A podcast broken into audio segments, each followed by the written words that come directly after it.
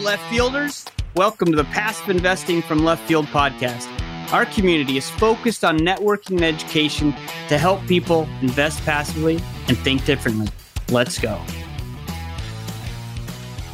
Anybody selling right now probably has to sell. I mean, why would anybody list a deal right now? It doesn't make sense. So if their deal is being listed, most likely they have to sell. Their debt's coming up, or just literally right before the podcast, five minutes before, someone in the group sent me something where partnership is splitting up. So there's a deal out there, right? Because the partnerships are could be a divorce or health issue. So there are always deals out there. To say it's essentially a bad deal, make an offer. Make an offer based on what you think is going to work for you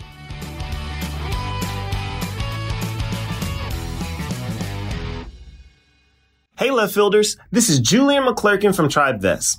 I recently had the pleasure of sitting down with Jim Pfeiffer for a masterclass. I learned so much from passive investing to real estate syndications to how you can diversify your portfolio with a tribe. I also learned how this form of passive investing was only available to the wealthy until recently. If I learned a lot, you will too. Go to leftfieldinvestors.com and check out the masterclass button at the top or look up TribeVest on YouTube. I'll see you there. You are listening to the Passive Investing from Left Field podcast, powered by TribeVest. The mission of Left Field Investors is to build a community of like minded individuals interested in creating financial freedom through passively investing in real assets that generate real cash flow. In this podcast, Jim Pfeiffer will interview passive investors, syndicators, and others who will share their journey with a focus on helping the passive real estate investor learn and become part of the left field community.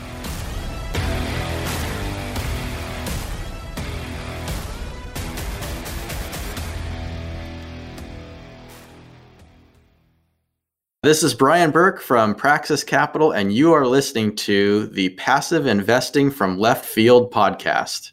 I'm really excited today to have Mark Kenney with us. He is the founder and CEO of Think Multifamily, an operator that acquires, owns, and operates multifamily apartments.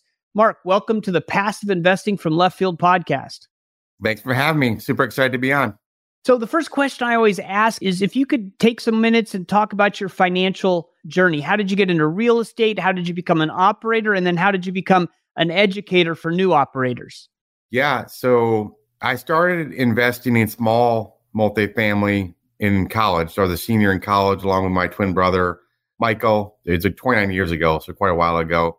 And continued to buy small properties. I was a CPA for a while, did IT consulting, worked for the big four as a manager consultant, and then started my own IT company and got married pretty young, continued to buy small properties. And then 2013, my IT business was doing, at least I thought pretty well financially and things like that. But I was literally working like 90 plus hours a week, not just like once in a while. That was my lifestyle and sleep three hours a night on average. So definitely not a good lifestyle and caused some issues for some reason. My wife, I'm not sure why, but, but it did. So she kind of was like, this is not working. You do something differently. So I'm like, okay.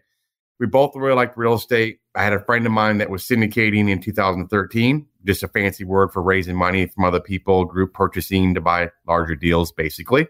And I had some retirement money invested in his deal. It was a multifamily deal. I'm like, this kind of makes sense. So both my wife and I were like, let's try to take a shot at this. We looked at a lot of different things before we concluded this is where we wanted to go. And so we started doing our own deals. It took us about a year to get a deal or so. Syndicating our deals, we've done over a hundred total deals as a general partner, over a billion dollars. And it was really in 13 states, but it was a little bit slower than I wanted to initially. It took, like I said, took like a year to get a deal. And we just started looking at different parts of the country because we thought maybe certain areas were a little bit more attractive and started expanding that way. And then my whole goal initially was, hey, all I need to do is replace half my IT income and still be okay, right? But we've far surpassed that, which is great financially. And then the education piece, really circumstances were had no desire to do education at all, zero. And through some circumstances and frankly being involved in different organizations and things like that. And I thought the education was very lacking, to be frank, with other groups. And I also thought the transparency of issues you run into wasn't there. And as I went through deals, I was kind of like, why didn't people tell me this? I wish I knew what I know now. So we slowly became where we were doing webinars here and there and half day events, then full day events, and then full fledged one on one coaching. Both my wife and I fell in love with it. It's a community. It's called the Family Syndication Group. People kind of working together to do deals, but wasn't anything I intended doing at all. I mean, I was IT guy, CPA, and my wife, fortunately, Tamiel was the community type person and wanted to have a family vibe. We do a vacation together as well with people in our group in summer. That's how we kind of landed. So, real estate, not sure how I ended into it initially because there was nobody that I knew was doing it. My brother and I were more analytical and we're like, nah, people need a place to live. Let's buy some real estate. And so we started doing that. Didn't know what we were doing. And then education piece was more through circumstances and then the community aspect my wife Tamiel. So that's kind of how we got involved in that area. That's interesting. You know, I, I, had a not a similar story, but an unintentional entrance into real estate as well. You know, it seems like everybody either reads the the Purple Book by Robert Kiyosaki, or they just get a small start and then they keep going, keep going, and eventually you find out that yeah, you're running a community, or now you're an operator and teaching others. So it's interesting how people get in into this business for sure. I want to talk a little bit about just think multifamily and your process because it is unique and you go through stretches and I'm on your deal list. I'm invested in multiple deals of yours, but you go through stretches where there's quite a few deals coming through at the same time. And I'd like to talk about how you source deals. And I think a lot of these probably come from some of your students and you GP on them. Can you talk about that process? How involved are you with those deals? And how do you manage when you have three or four deals coming through in a month? Yeah. So sourcing deals, somebody starting out, just like when we started out on your own, if you want to say, is you're meeting brokers. It's not just phone call. You need to potentially jump on a plane, meet them face to face, build those relationships. You want to be touring deals with them because they get kudos from their sellers the more tours they have and things like that. So you definitely want to to do that. It's not every week or every month necessarily, but develop that relationship. That's where most people start out. A lot of people starting out call brokers and it's a little bit crazy to call and say, "Oh, I want all your off-market deals." I mean, who do you think the brokers are going to give deals to? They're someone that's brand new or someone they've done 20 deals with. It just, I mean, we need to be upfront about that. You're not going to get the off-market deals brand new. You're just not. So starting out, it's getting on email list, meeting the brokers, a lot of deal flow, looking at a ton of deals. I don't look at any deals typically that come to me in emails anymore. It's usually brokers reaching out to me directly with they know what we like, what we as far as our game plan and properties and the areas we like. And there's some brokers we've done over 20 deals with. So we were on the short list for sure. And so we'll get deals. Now I get deals that way. Brokers contacting me for deals, which is great. As you mentioned, we do have a one on one coaching people across the country. They're out looking for deals too. They can leverage, if you want to say, the Think Multifamily brand as far as with brokers. We provide all our contacts. There are no brokers. We say, oh, they're super special. We won't share those with anybody which is a benefit to us as well with people out looking across the country.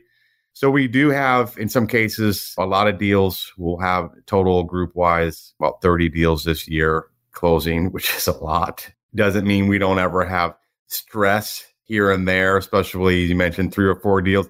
Three or four deals might be a blessing. We've had 11 deals all at once, which is a lot, just a timing thing, how things work and things like that. So a lot of capital to bring to the deals and there are a lot of things outside your control, lenders, how slow they are, or I would say how fast doesn't exist. It's really how slow they are. yeah. And other things happen, right? You're just out of your control. So it doesn't matter how good you are, how smart you think you are, or how much experience you have, there's still things that you can't control. So that's kind of the way I get deals as far as the broker relationships we've had and, and things like that.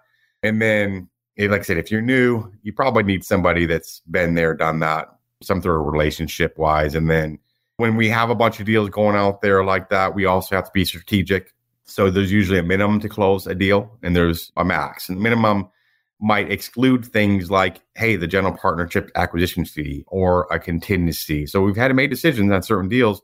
We're getting to the minimum and we're moving on to the next deal. The average person doesn't have this many deals going on at once. But if you do have multiple deals going on, you're going to have to be very tactical in some cases and triage. I mean, every day, almost on a daily basis, I'm dealing with something going on on a deal, either a broker situation or a seller situation. You get very good at negotiating. You have to be fair, a good buyer, a good seller, not a pushover, but a good buyer and good seller. And sellers give us a lot of favors. because of our reputation and us being good buyers. How do the students that are bringing some of these deals to you, how does that work? Because as an investor, just to be honest, sometimes I get nervous. Okay, yeah, you trained somebody. This is their first deal. I don't know that I want to be in on somebody's first deal. Now it makes it a lot better that you're on the deal because of your experience. And so that makes me feel more comfortable. But as a passive investor, how do I vet that or how do I get comfortable with someone brand new, even though they're partnering with someone very experienced? Yeah, I think it probably depend on what the partner's doing. So on any deal then pushed out that you would have seen, if I'm on it, I'm the key principal on the loan as well. In a lot of cases, I'm the only principal. So I have an incentive for the deal to perform. I'm not doing the day to day asset management piece of it. I get a fair bit of my time is spent on questions related to asset management. But as we've grown, someone concluded that, hey, people, no matter how good they are in business or how smart they are, there are differences to asset managing a property. So we have a major focus in 2023. We just went through literally two full days, eight, nine hours a day, strategy sessions. And one of the top priorities for us is operations and asset management and putting the overall perspective. You can't have people all just doing what they want to do, right? Even though you give them bumpers and guidelines, we need more visibility in certain things. So it's an area that we're blowing out in a good way in 2023 to put those controls in place because we had certain people that, like I said, they're nothing they're doing like they're not stealing money or anything like that, but they're some cases the visibility that they're providing isn't necessarily what it needs to be. So we're putting that in the forefront now and saying we will have visibility and everything going on on a deal, and we'll have not just like guidelines but rules that you will follow. And then going forward, people that are newer that come into the group and do a deal, we're going to have whatever term you want to use, some sort of certified asset manager that will be on any deal, and the new person will just be able to shadow them but the certified person that's determined I'm just using will be the one ultimately making the decisions on deals, which frankly we have not had in the past. Yeah. And you mentioned a key principle. Can you talk about what that means and what that is and what that means to an investor? For sure. So some people will use these terms interchangeably, but they're not really. General partner. So you have a limited partner, the investor in the deal. General partners, kind of the managers of a deal. They're the ones that will have equity. And then you will have a key principal or a, loan guarantor. That's the person signing the loan from a requirement standpoint with a lender. Three main things they're going to look at. One, the person's experience. You can't just sign on a loan just because you have money. You also have to experience. A general statement. And then the lender is going to say, hey, if you have a $20 million loan, you need to have $20 million or more net worth. Now, that can be a combination of people. And then your liquidity once you close a deal needs to be typically 10% or more. So in the $20 million example, $2 million or more liquid post closing. Again, can be a combination of people. So you can have general partners on a deal that are not key principals on the loan. If they're not needed or necessary, maybe they're not going to be on the loan. And you could, be rare, you could have a key principal that isn't really a general partner per se, the lender will most likely make them be a manager. So indirectly they'll be that way. But the compensation could be maybe just give the person some sort of compensation for signing the loan and you don't get equity. That'd be unusual, but there's not a requirement to do that. So key principal, called KP, is really a guarantor on the loan.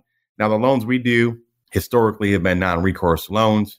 I think 800 million or so in non-recourse loan. Non-recourse just mean you don't have personal liability. The lender looks at that individual property by itself. And if there was an issue, yes, they could do something related to that property, but they can't come after you personally, provided you haven't done anything fraudulent, things like that. Another thing that I think is interesting about your group is it seems like, at least in the last few years, you've been having deals go full cycle very quickly, which is great. So, can you talk about why that is, what you do to do that? And with the changing environment, there's multiple questions, I apologize, but with the changing environment, is it still something that you want to do? Because then the investors have to reallocate capital and there aren't as many deals to put their money into. So it was a positive a couple years ago. Is it still positive? I don't know. Right. So we have a lot of deals that are projected to be five to six year holds. And a lot of cases we've exited much much faster for a couple of reasons. One a lot of the deals we were doing were very distressed deals in some cases 0% occupied 20% occupied a lot of reasons, probably different podcasts why I don't like those deals as much, although they performed very, very well. But a lot of reasons I don't like them too. But an example like that, we'll get, you know, we'll have a bridge loan. We don't have all the prepayment penalties after typically a year that you're going to have on a Fannie or Freddie. So we can get out of a deal and sell it without having to pay, in some cases, you know, hundreds of thousands or even millions of dollars in prepayment penalties. If we have a bridge loan for two to three years, we can say, do you want to sell or do we want to refinance it? What do we want to do?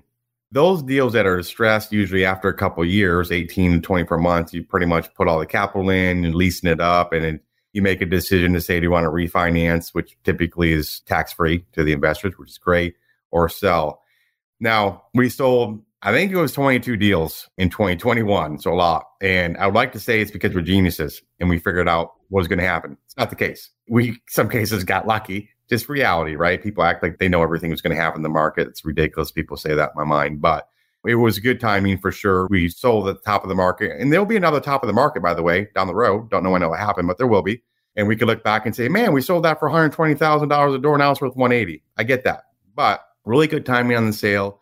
And in some cases, I look at it this way. If we projected, let's just say, for example, we're going to double somebody's money in six years, which is getting harder to do, by the way, but let's say we assume that in the pro forma on a deal from one to two years ago, and we can sell the deal and make that much, or some cases we sold properties after 18 months and it was like 70, 80% return plus the equity. In my mind, there's a disproportionate amount of equity capture let's say 70% after, let's just say 18 months, that's there, plus the huge depreciation allocation, whether people can use it or not that year or not, but allocated to investors in the first year disproportionately high. And we said, well, if we hold this for another three years, maybe we'll make 10% extra per year, 30%. That's kind of a made up number, but I'm there is a disproportionate amount of equity capture, which we looked at deals in 2021 and said, these are like 45% annualized returns in some cases or higher in some cases. And someone might say, you said it's going to be 100% return. Well, yeah, after six years, but we're giving you 70% after 18 months. I don't think anyone should be complaining about that. And they're not typically. But I think the position we were in, we were doing a lot of bridge debt before a lot of the people were, gave us an advantage. And then I do think after a certain point in time, it really comes down to you asked about like the going forward, whether we're going to keep doing that or not. I don't know. It's probably going to be harder to do. I mean, there's no one really knows what's going to happen with the rates, but there isn't a single deal yet we've done that we haven't performed it with a minimum of five years, five to six years. So it wasn't like we projected we're going to sell this after 18 months or 24 months. It wasn't anticipated.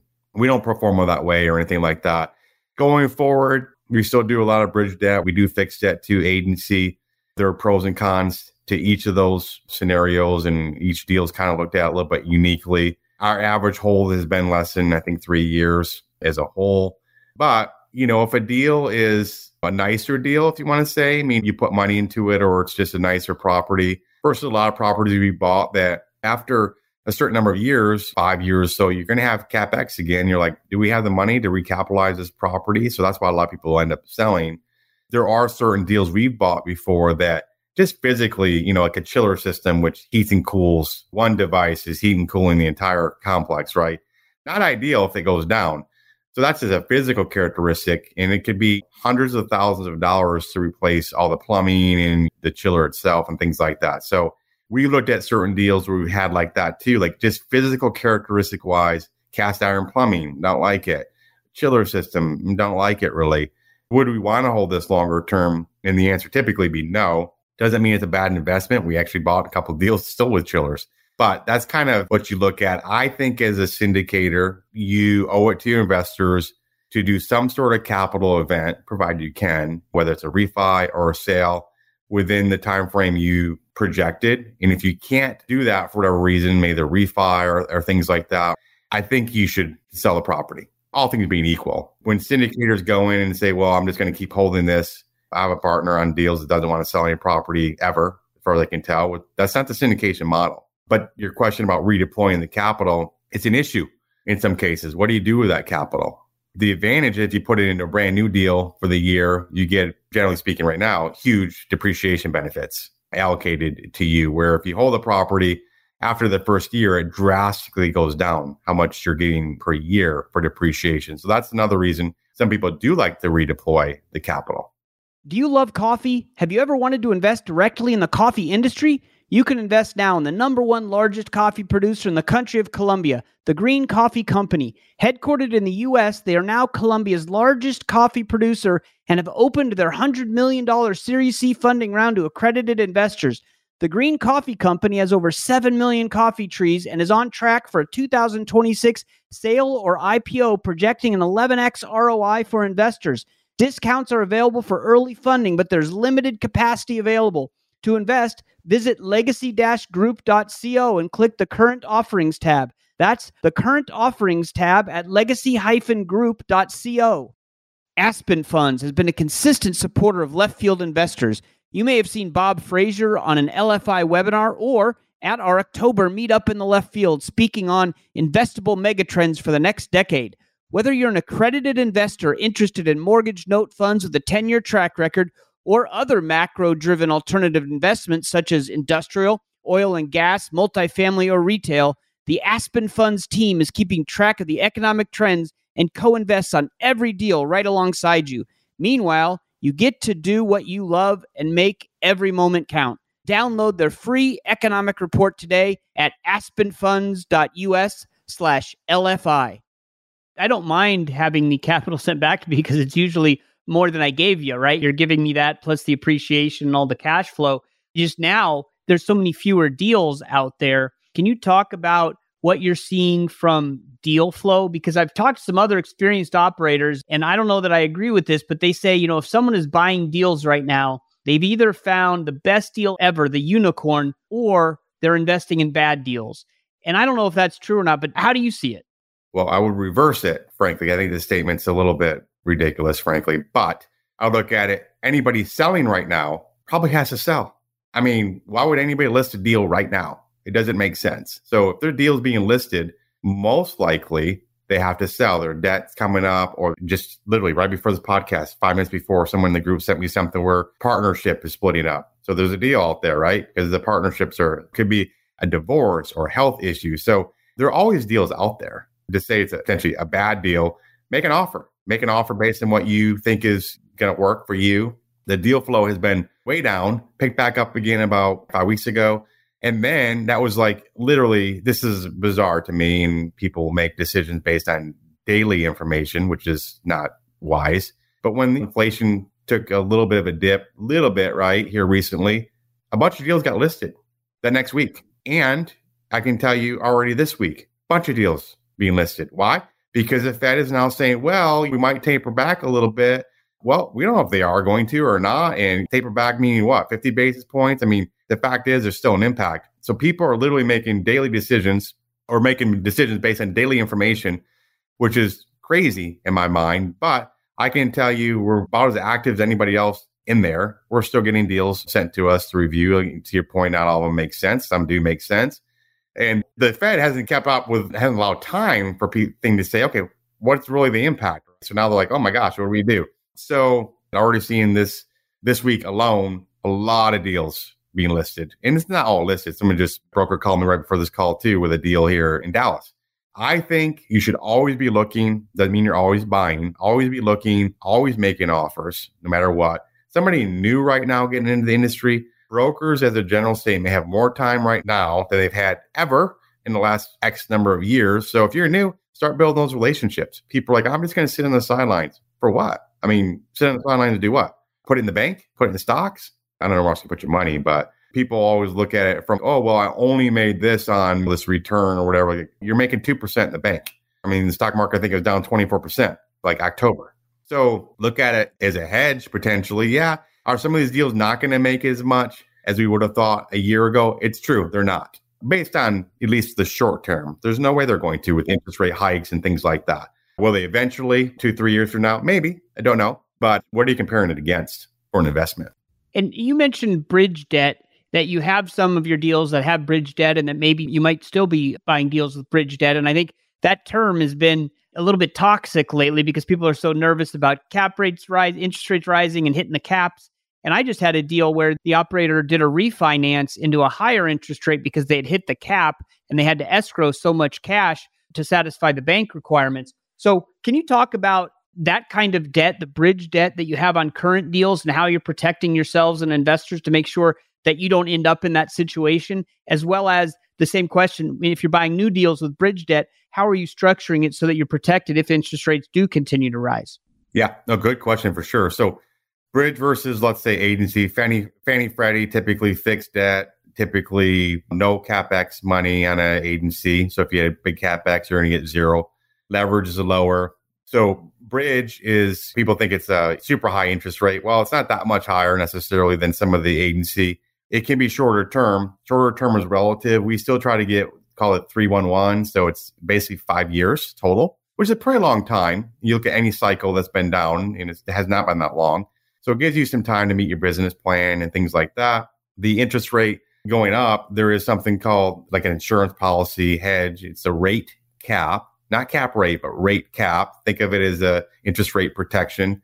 We have over 20 deals right now where we get monthly checks for properties because our rate cap has been hit. So let's say you have, you can't go above, let's say 7%, and it goes to 8% or 9%. Well, this insurance policy that we had to pay for, which is very expensive right now, by the way, we actually get checks sent to us on a monthly basis for that. So if you underwrite your deal based on the interest rate, the highest it could go to for your duration of your hold, this highest is going to go to. Probably won't go that high over four or five year period. Might go up and you'll get a check sent to you and it might end up going down. So that's probably the biggest difference. Now, a lot of lenders for a long time didn't really require, depending who the lender was, didn't require this rate cap. We have a handful of deals don't have rate cap. I don't like it. I think going forward, buy one no matter what.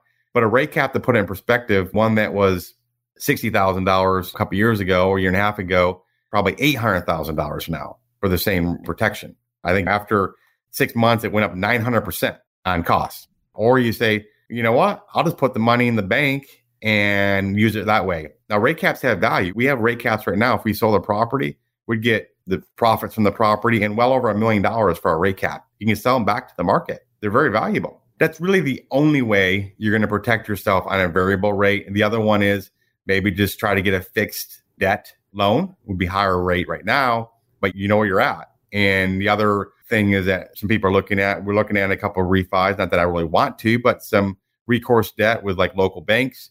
You get 10 year or more terms, it's fixed rate, things like that. But it, again, it's recourse, personal liability, either full recourse or partial recourse. So those are some ways you can kind of protect yourself in that environment. And then the advantage potentially is if you have a five year term like that and then rates do go down, you can maybe go into Fannie or Freddie two, three years down the road, hopefully with a lower rate. You don't know. And then there are also deals right now that there are always deals where loan assumptions. So we got a deal sent to us that was below, I think, a 3% interest rate, and you can assume that loan. Disadvantage is the leverage is really low, but you know what you're getting the loan's already there. It's in place. There's no variable. You don't have to guess to say, hey, 100 days from now when I close a deal, what's the rate going to be? And that's the issue people run into right now. And it's a legitimate issue. And so if you're a passive investor and you know that you have three or four deals out there that have bridge debt, what questions should we be asking operators to make sure that we're protected? I mean, there's obviously we're already invested. There's not much we can do. There's nothing we can do. But are there questions we should be asking to make sure that our operators are on top of it and have done the things they need to do to protect the investment? Yeah.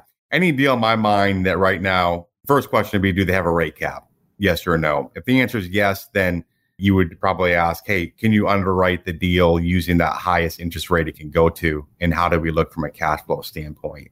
If there is no rate cap, because what it wasn't required, if it wasn't required, people weren't buying them necessarily, right? Back in the day. But no rate cap. The question would be, how much would it be to buy a rate cap today, which you can buy after closing, buy one, any deal we have right now that is a variable rate.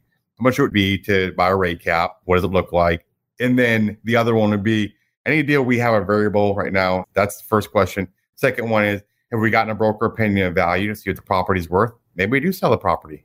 I mean, there could be a deal, frankly, that you break it even is a win. It could be right now. I mean, not ideal, but it could be. And then those are the primary ones. And then have you looked at doing a refinance into a fixed debt, including potentially like a local bank? Those are probably the three main things that you could ask. And the answer could be looked at a rate cap, too expensive. Oh, okay. Too expensive relative, but it could really be, right? Because they're sky high in some cases. Looked at a BOV, we won't even break even right now. You probably need to ride it out then, in my mind. And then the refi, they need to do those things in my mind. Anyone that has a variable rate right now.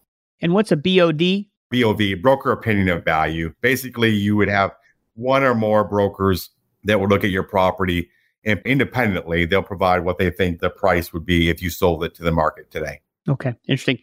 In the past, I'm not sure if you still are, you accept non accredited investors. In our community, most are, are accredited. I think we have quite a few of non accredited investors. And I'd like to hear why do you accept non-accredited? Are you going to continue that? And how can non-accredited investors find a place where they can invest their money because there aren't that many options? First, member non-accredited versus accredited. It's financial, purely financial, right? So you either are, you meet the requirement, or you don't, based and your net worth minus your house, and then your and or your annual salary with your spouse if you're married or individual. You either know you are or you're not. If you're not, then we can take non accredited investors in up to 35. So there is a rule. We can't take in more than 35 non accredited investors in any given deal. The reason we do it, we've done both. So we've done both as far as offerings where we just accept only accredited. We've done majority of them by far where we accept both. We started out doing that. As I've gotten older, I would say that a lot of people that kind of invested with us are mostly all accredited now. But there are people in our group too that are younger and or getting started, and some of their people are for them to count fifty thousand dollars is a pretty big deal to invest, and they don't have the net worth or the annual salary to be accredited. So that's primarily why we're doing it. You can argue with the accredited only. You can go and advertise, post that on Facebook, billboard if you want to get investors. Yeah, I mean, we've done that. Usually, I would say that's getting people into your investor list for future deals. Probably not so much on the current deal because you still probably need to have a, call with them and things like that. You don't have to, you're not required to. But finding it, I think a lot of people don't accept non accredited, at least in the syndication space. But we pretty much, majority of them, I mean, we've only done like three or four out of a 100 plus deals that have been accredited only.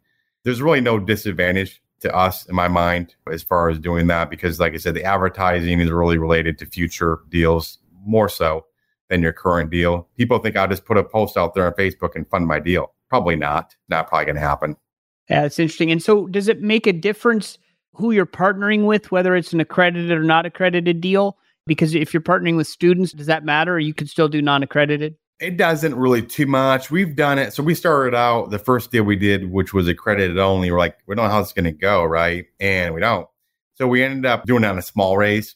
You know, maybe it was three million dollar raise or whatever it was, just to see how it was going to go. And we pushed out a webinar and things like that. And we got a lot of people into our cycle that way, investor list. But we just did one recently that was accredited only. But to me, I usually let the lead, if you want to say who found the deal, sourced it, what they want to do.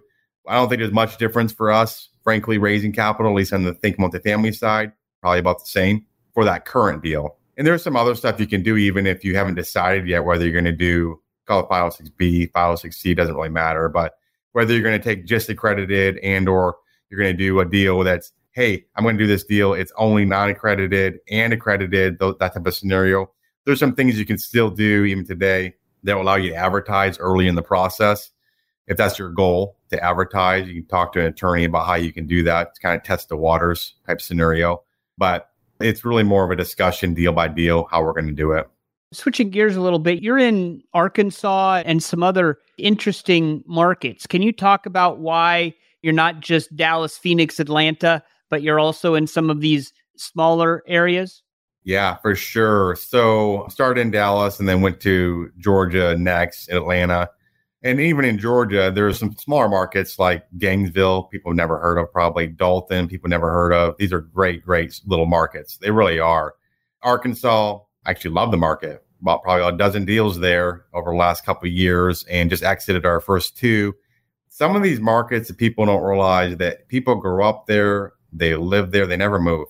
In a lot of cases, the bad debt is much lower in some of these markets versus a transient market like Atlanta or parts of Florida and things like that. So there's some advantages there. Arkansas is extremely landlord friendly as a whole.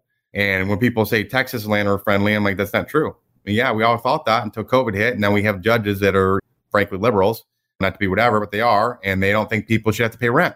Well, you know what? We experienced that in Texas. So making a blanket statement, it's county by county, really is, is how that's doing. I do like the major markets. Some of the tertiary markets, very select now. And in some cases, we're in some markets probably won't go back into because I just I don't like them enough. They're not that they're bad markets, but all things being equal, there are better tertiary markets in my mind that we would probably concentrate on. And you also have to look at from the standpoint, how do investors look at a market? We bought a ton in Memphis.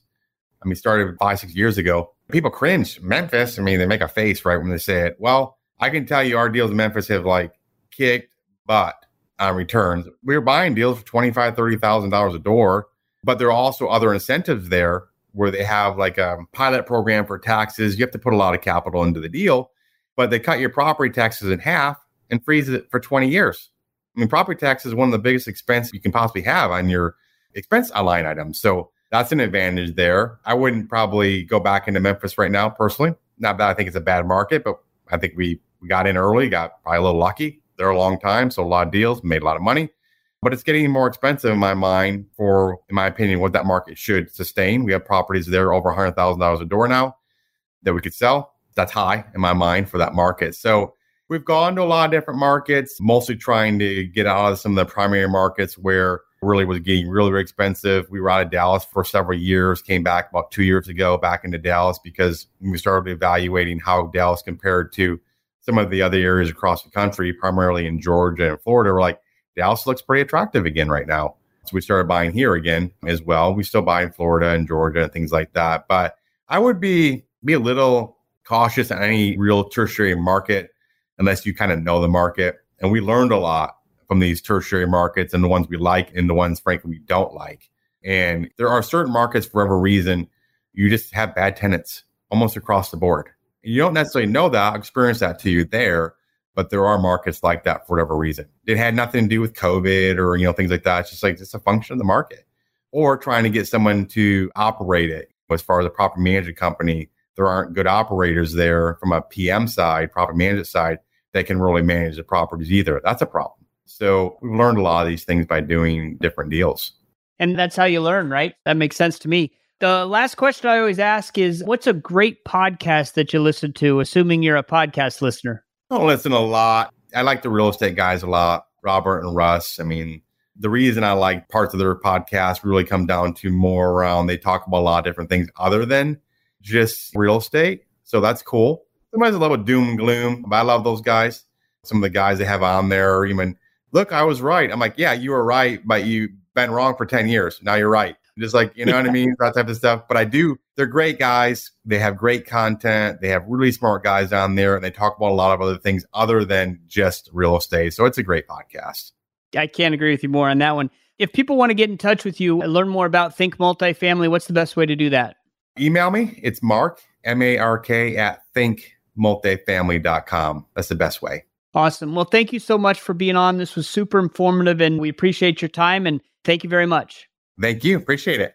One of our trusted partners, Ashcroft Capital, is currently accepting accredited investors into their Ashcroft Value Add Fund 2. Why should you invest in multifamily now?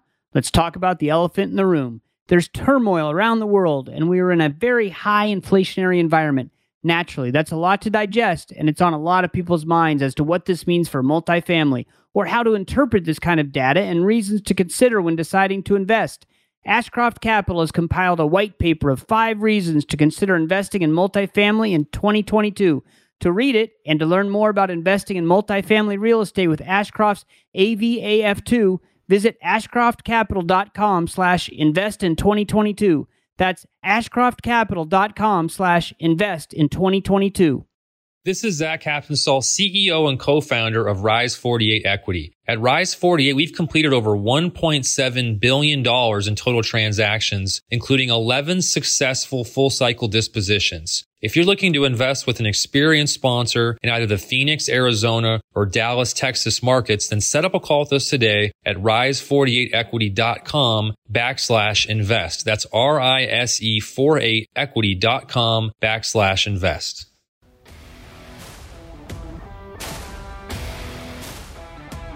I learned a lot in that episode with Mark. Very appreciative he came on.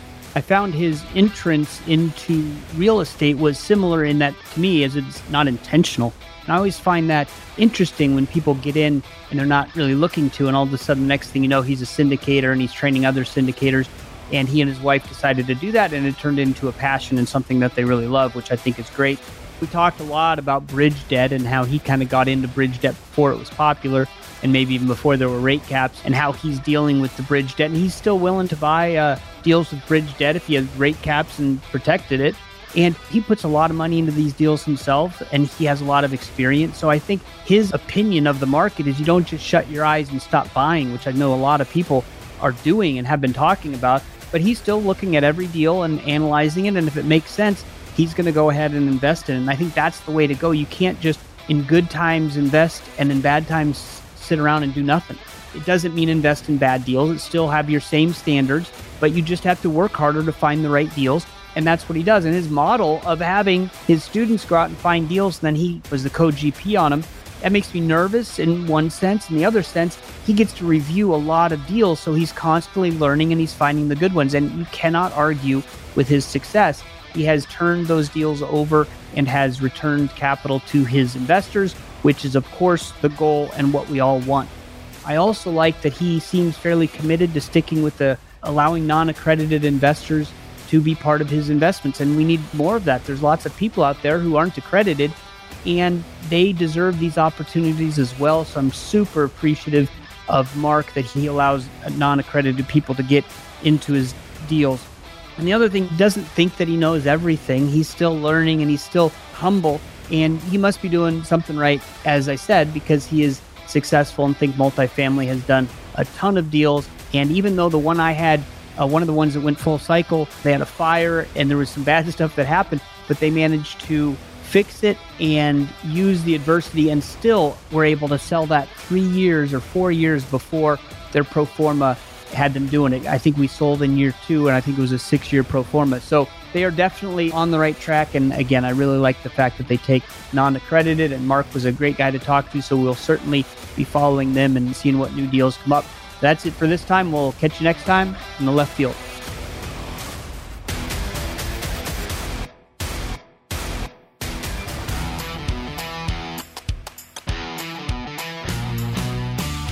Thanks for hanging out in left field with us today.